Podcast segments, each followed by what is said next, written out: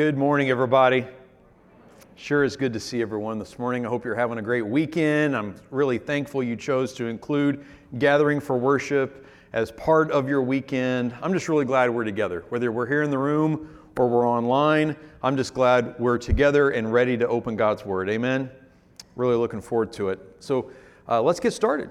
Uh, there are, in case you didn't know it, 47 verses in the New Testament. That's the last half of the Bible that is written about Jesus and written to followers of Jesus. There are 47 verses in the New Testament instructing Christians about how to live with and care for one another. Here's most of them in a nutshell. Be at peace with one another. Don't grumble among one another. Be of the same mind with one another. Accept one another. Don't bite, devour, and consume one another. Don't envy one another. Patiently tolerate one another. Be kind, tender hearted, and forgiving to one another. Bear one another's burdens. Speak truth to one another. Be devoted to one another. Love one another. Comfort one another. Bear with, one each, bear with each other and forgive one another. Honor one another. Seek good and not revenge for each other. Don't complain against one another. Confess sins to one another. Serve one another. Don't judge one another. Don't make one another stumble. Don't die. Don't, don't die. Don't lie to one another. Encourage and build up one another. Urge one another toward love and good deeds. Pray for one another. Be hospitable to one another. We're going back to the basics in this series. And so far, we've taken a fresh look at things like prayer and the Bible. And today, we're covering a basic of the faith that will just blow your mind. When God dropped this thought in my brain, I was like, man, whoa. And here it is. It goes like this We can't one another by ourselves. That's pretty profound, right? This, this is a joke. This, this is the joke part, right? Yeah, I mean, this is deep stuff, right? We can't one another by ourselves. So it may not be as deep as that, but it is deeply important. It is an absolute basic of our faith. Maybe this is a better way to put it. We live life in Jesus together. We live life in Jesus, which is what we're all aiming for life in Jesus. We live that life together. Now, the other day at our staff meeting, we read one of these one another commands from Romans chapter 12. Something about loving one another and outdoing one another in showing each other honor. And guess what? We got the whole thing on video. So take a look. Oh, that was so much fun. So much fun. We take these one another's seriously here at Outlook. Absolutely. Uh, that was so much fun. Uh, what have we talked about so far in this series? We've talked about how we should embrace our relationship with God and enjoy it, that we should get into the scriptures and feed on them. And today we're going to do a deep dive into finding our tribe, our people, our church family, really putting down roots and learning to love each other well. Now we're going to spend our time in Colossians chapter 3. You can open your Bible app to Colossians 3, starting in verse 12. Open your Bible if you've got that with you. If you don't own an easy to read copy of the Bible, we'd be happy to give one to you. You can grab one off those carts in the back. There's another card in the Commons. Uh, write your name in that, take it home with you, and make it yours to keep. We'll be on page 806 in those Bibles. Now, in this passage, Paul is writing to these Christians, and he has just laid out basically this idea that since you have new life in Christ, and that's what we're all cultivating here in our own, uh, in our church and in our own hearts, this new life in Christ that we've talked about, uh, and that you're in Him and He is in you. He says, since that's true, therefore, now we're going to start in verse 12, therefore, because that's true, as God's chosen people, holy and dearly loved. What's this mean? It means that God has chosen to show His love to humanity, and we have chosen to say yes to that gift, that we are dearly loved by Him. That that's the definition of what it means to be a Christian, really. We are people who've accepted the gift of His love and are spending our lives coming to know more and more just how loved we really are. We're not people who've got it all together. We're not people who've got it all figured out. Can I get an amen? We are simply people who have come to understand and then are spending the rest of our lives just continuing to deepen our understanding of just how much we are dearly loved. That's who we are. And Paul says, therefore, as God's people, holy and dearly loved, you have uh, an opportunity to love each other. The new birth that we talked about a few weeks ago means we get a new family. We are born not just reborn as uh, followers of God, not just reborn as in our spirit is now awakened and we get to understand what it's like to have a relationship with God, as beautiful as that is. When we are reborn, we are re- reborn into a new family. We can't get around it. We might as well embrace it, and we need it. I need it, and you do too. This new family. Now, maybe you've heard someone say, maybe you've even said it yourself at one point or another, you know what? You can be a Christian and not go to church. And I'll allow for that. But let me say, my experience teaches me that you'll end up a Christian whose growth is stunted, whose obedience to the scriptures is limited, and whose enjoyment of the faith as it's meant to be lived out will, is, is a fraction of what it could be. We're talking about the church today. Not just the church as a concept, but the church as the people that we worship with and do life with. Talking about our church, any church, a local church. We're partners with each other. We're not just people who happen to go to the same church, we're a family and we're a force for good. In fact, when you think about the people who would have originally heard or read these words from the Apostle Paul, the concept of being a church member who simply attends a worship service every week or every few weeks would have been completely foreign to them. And rightly so, because they said yes to Jesus. And when they did, they realized, I need, I will cling to, I need in my life other Jesus followers to help me navigate this life in Christ in this world in which we live. And I don't really think that's any less true for us now than it was for them then. Christ didn't die on that cross and rise from that tomb so we can add church attendance to our list of weekly things to do. When it comes to the church, we need this, and we need each other. Every believer is saved to grow and to serve God with a band of brothers and sisters, and not just behave like consumers who are shopping for a place that will give them all the feels that they're looking for. We're talking about partnership, right?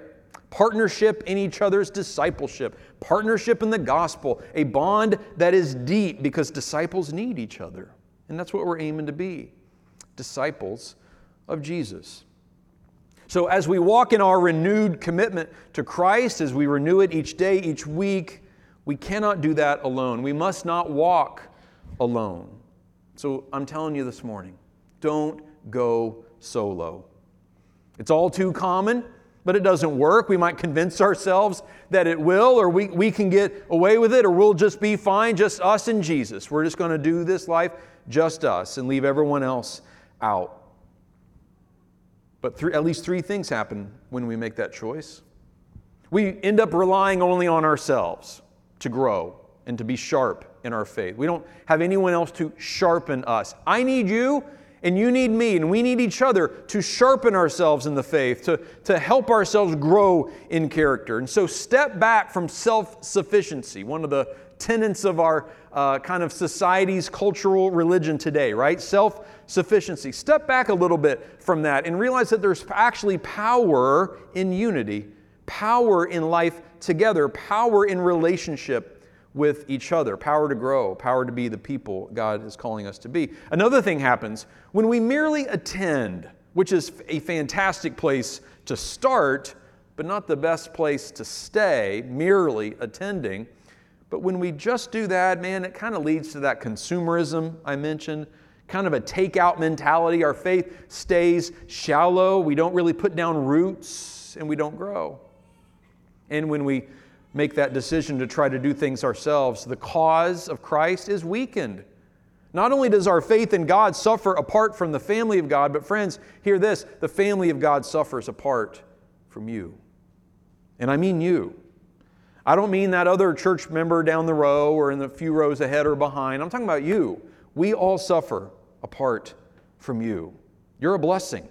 You're a part of the family when you say yes to Jesus. And we all need all of us, each other. If learning what it means to be a part of a church family is something that's interesting to you, then you continually hear us talking about this thing that we call starting point. Happens once a month in the room uh, adjacent to the cafe there during uh, second service. Uh, once a month, this next one will be on the 11th of September. It's a chance just to get together and learn a bit more about our church, ask questions, meet a few other people. It's always a good time. And you, you'll always hear us talking about it. It does happen every month. If learning more about a church home, what it means to be a part of a church here at Outlook, uh, part of this church, we'd love to talk to you about that. That's starting point, happens every month. So, always another one coming around. So, that's what we're talking about today the beauty of being a part of a church family. Now, Paul is saying here, you're God's people, you're dearly loved by Him, and because that's true, do this. And he begins to paint a beautiful picture of what life in a local church can look like. And he begins with this clothe yourselves with compassion, kindness, humility, gentleness, and patience. We can't clothe each other in all those things. I have to choose to clothe myself in this way with the help of the Lord. This is how my character can grow. These are the real church clothes that we need, right? Not a, not a suit and tie, not a dress, not super you know, super spiffy, whatever. These are the church clothes that we need. Clothe yourselves with virtues such as these kindness and humility, compassion and patience. And see, the fact is, I simply won't clothe myself this way. I won't put on these virtues. I won't understand or appreciate the importance of such virtues if I'm just doing life by myself. What do I need? I need you. I need other people to remind me of the kind of person I need to be. And don't I need that too? Don't I need, for the sake and the health of my own soul, to be a more humble person, or more patient person, or a kinder, more compassionate person? And doesn't this world need me and more and more of all of us to grow in exactly these virtues? When we look at our world today, couldn't we stand to have a lot more of these virtues in us, in each other? Don't our kids need this? Don't we need this from our leaders? Don't we need this from each other? We do. We do. Verse 13, Paul goes on, bear with each other. That means put up with each other, right? Bear with each other and forgive one another if any of you has a grievance against someone. Another uh, translation puts it make allowance for each other's faults. Doesn't that sound good? Cut each other a little slack, give each other a little room. Someone's going to get bent out of shape. Someone's going to get sideways on something. Give them some space to get themselves straightened out. And maybe, maybe play a role in praying for them, talking with them, loving them to help them get some things straightened out. Bear with one another. Put up with each other. Hang in there with each other. And when you need to, and you will, forgive one another. Forgive one another. Church is hard, friends, let me tell you. Been part of churches my whole life. Church can be a mess, I'm not going to lie. Church takes work, and church can get on our nerves. People can get on our nerves. Why? Simple, super simple. Church is family. And that's what family's like sometimes, right? We all know that's true. And church is family, but it's worth it. In case we didn't get that first thing quite clear, Paul um, reiterates and puts it in perspective forgive as the Lord forgave you. Forgive as the Lord forgave you. So, well, when you put it that way, right?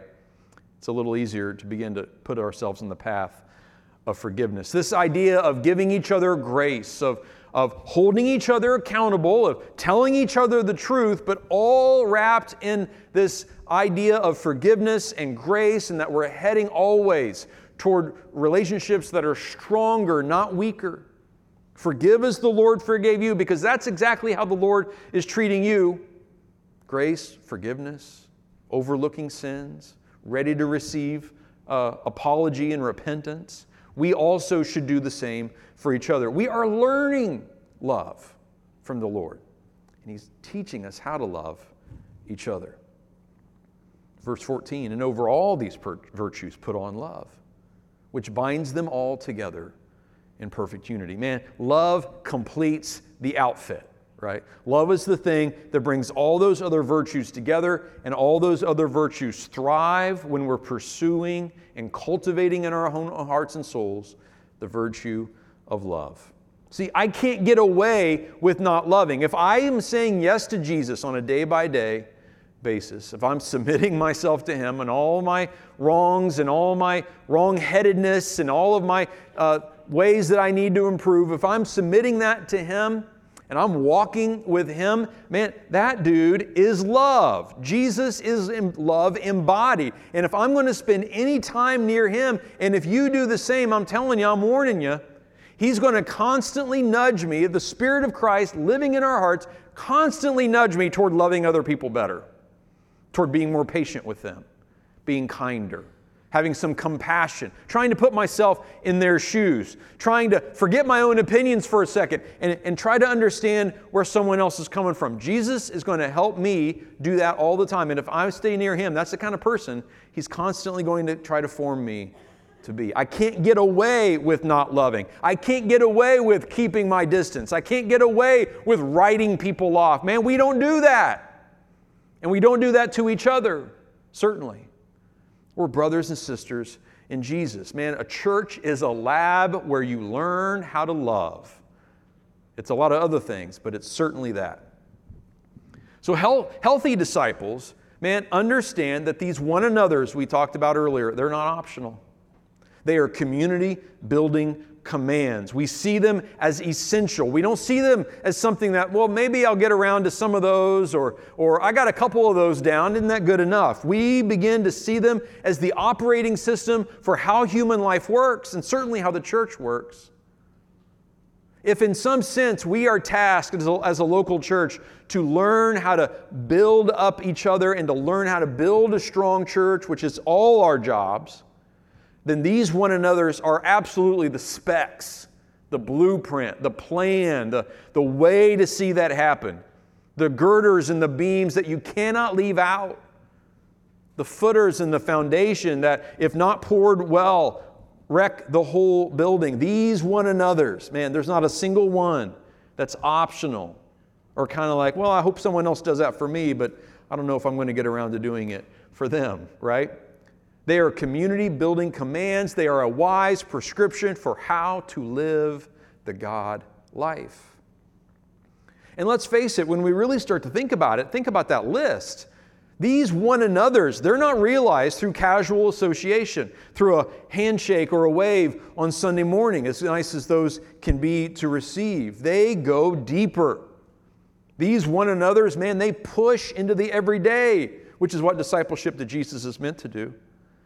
And so we must push into the everyday. We must go ahead and embrace and realize, oh, I guess this Jesus thing is not just going to be something I can kind of check off and then go about my business. It is wanting to change me from the inside out. And I don't know where I need changed most or where Jesus' changes show up most, most evidently than when I, I'm treating people in a new and better way. That's where it really shows up in my patience or lack of patience in my forgiveness or lack of forgiveness. Those are the areas where I really see the most Jesus activity in my life. And besides, when we think about it, no one appreciates just surface stuff, right?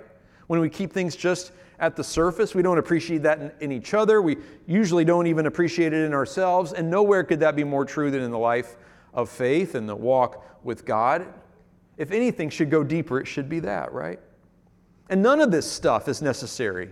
If we're just going to keep up appearances, try to be religious, or keep ourselves categorically from missing heaven, these one another's and these each others of the Bible can't really be achieved in just the worship service, but we also need those small groups you heard Amy and Zach talking about in the video. That's why we center so much of what we do here around groups. We love Sunday morning, sitting in rows, receiving teaching, taking the bread and the cup, having the chance to, to praise in song. These are beautiful and biblical opportunities that we should provide every single week, and we do. But we also recognize that's half the equation. And in the scriptures, we see the early Christians also making sure that they're getting together in ways in which they're known and can uh, they know and can be known, they love and can be loved, that there are people that they know by name, that they're supportive, accountable community to support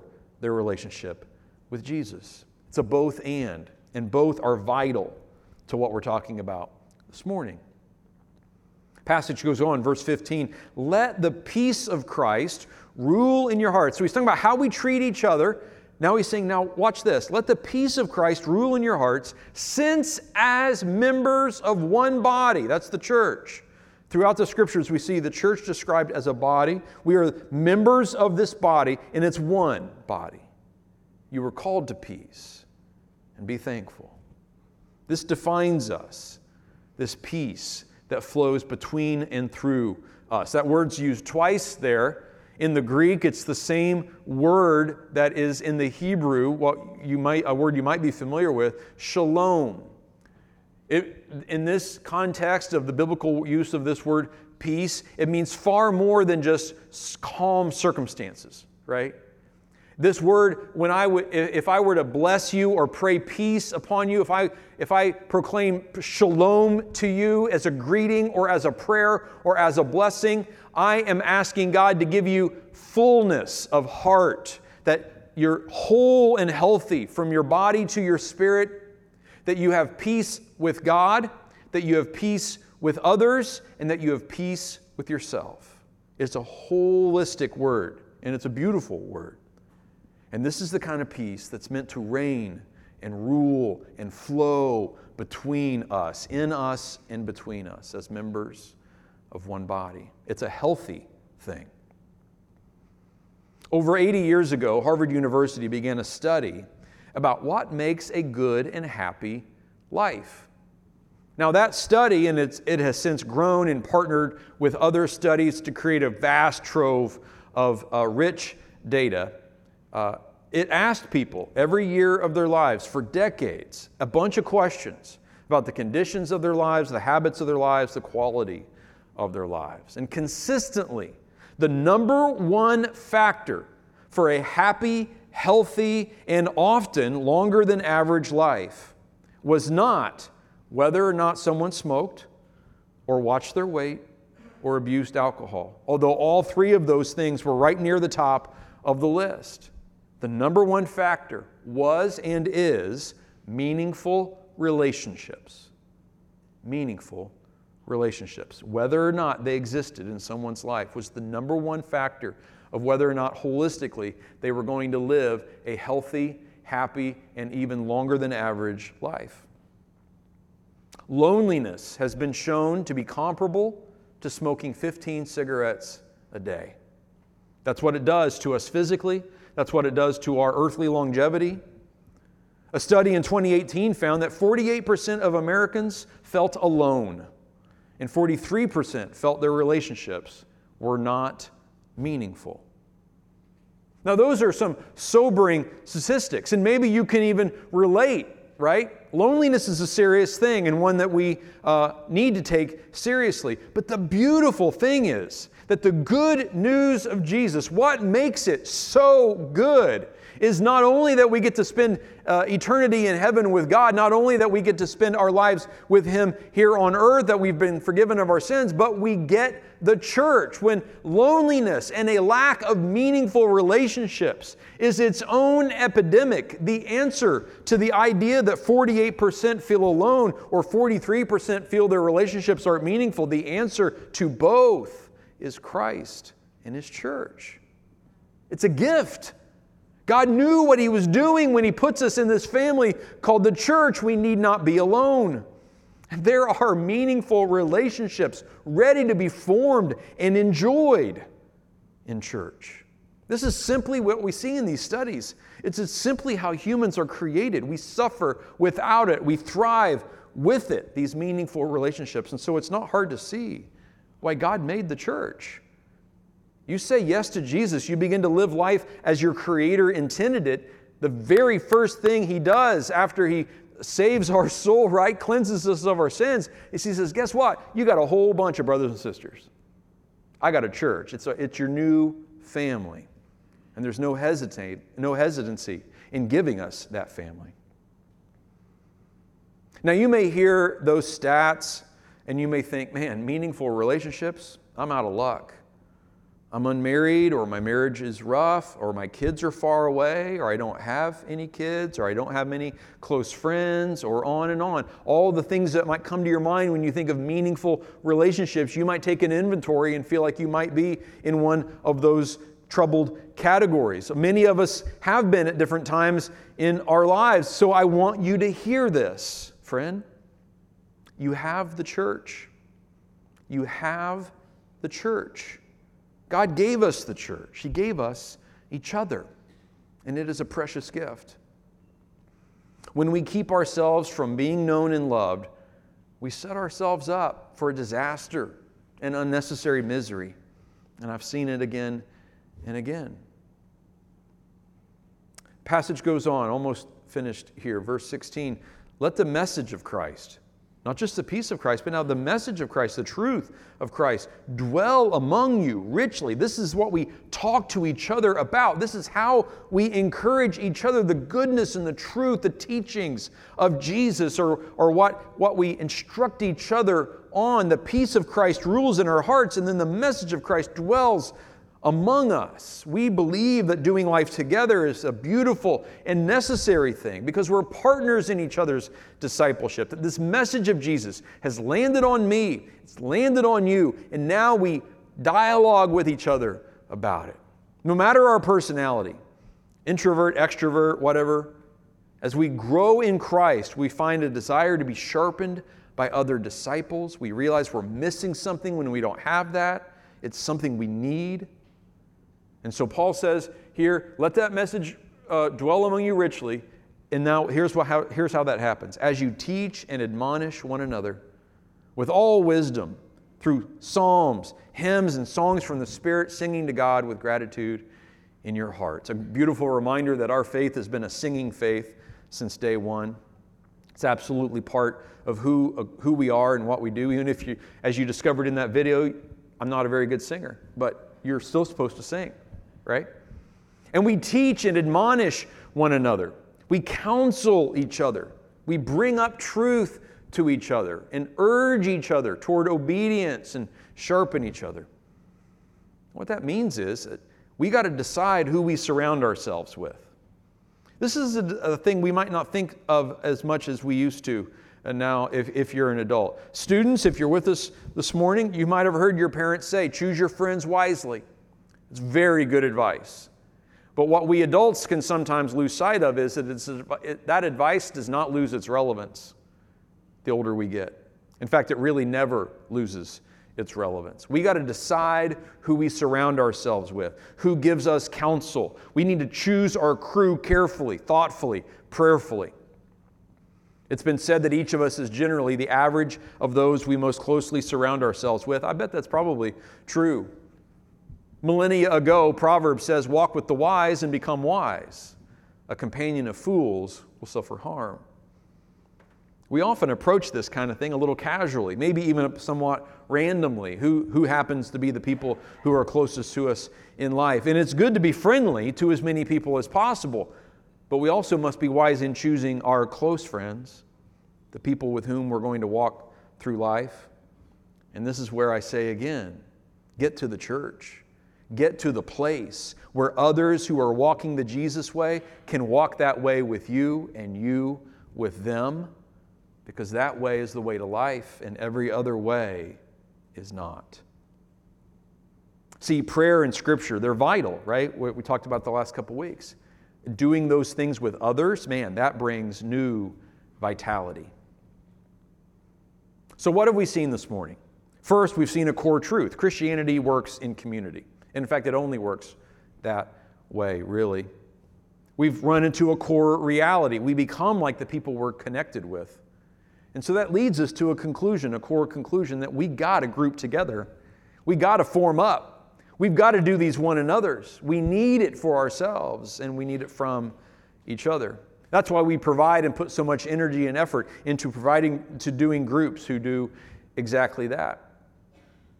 So, I hope I've given you some food for thought this morning, inspired you to stay with it if you're already connected to church and in a group, and maybe persuaded you to give it a fair try if you're not, because there is power in living that kind of connected life. It's maybe more profound than we realized. We can't one another by ourselves. We live life in Jesus together. Let's think about that as we grab the bread and the cup here. If you were able to get one on your way in, I just invite you to take that into your hands here as we think about what we've been talking about here this morning. Every Sunday, when we come together and take the bread and the cup, we are figuratively at least coming to a table. We're, we're bringing to mind that table in the upper room when Jesus was there reclining with his disciples the night before he went to the cross. And, and so we, we, put, we pull up to that table ourselves too. And as all of us do, we realize it's a family table. It's a table long and wide, full of our brothers and sisters. Before we ever were here, and all the Christians who are alive today, all brothers and sisters at this one table, sharing this one meal each week, remembering our one Lord and Savior, that we're brothers and sisters in Him. It's a beautiful thing to think about. Sometimes we, we might say blood is thicker than water, but that means that my blood family might be the thickest bond that I have here on earth. But in a moment like this, we're reminded that Jesus' blood is thicker than both and that He gave that blood for us, His church, and that that bond from our deep within our spirit is really the deepest bond that any two humans can have. People who are aimed to the same Lord, saved by that same blood. In Ephesians 5, it says that Christ loved the church and he gave his life for it. That's us. Let's thank him for that by taking this bread, which represents his body, given for us.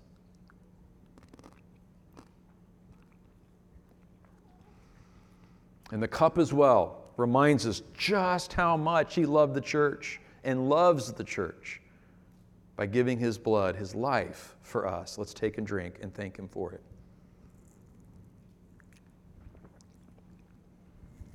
Let's pray together. Lord, we do thank you. We thank you for your love. We thank you for loving us. We thank you for teaching us how to love. And so, Lord, this gift that you've given us of the church, of our local church, of our family, Lord, help us to appreciate it again. For all of its challenges, or for all of the ways that it tests us, and all the ways that it blesses us and helps us and supports us, Lord, we, we accept it all, and we thank you for it all. In it, you are teaching us patience. In it, you are teaching us kindness and compassion. You're teaching us love. Lord, let us be both excellent givers and excellent receivers of that love. And Lord, help us to put down our roots. Help us to say yes to you and yes to your whole family, the church. In your name we pray. Amen.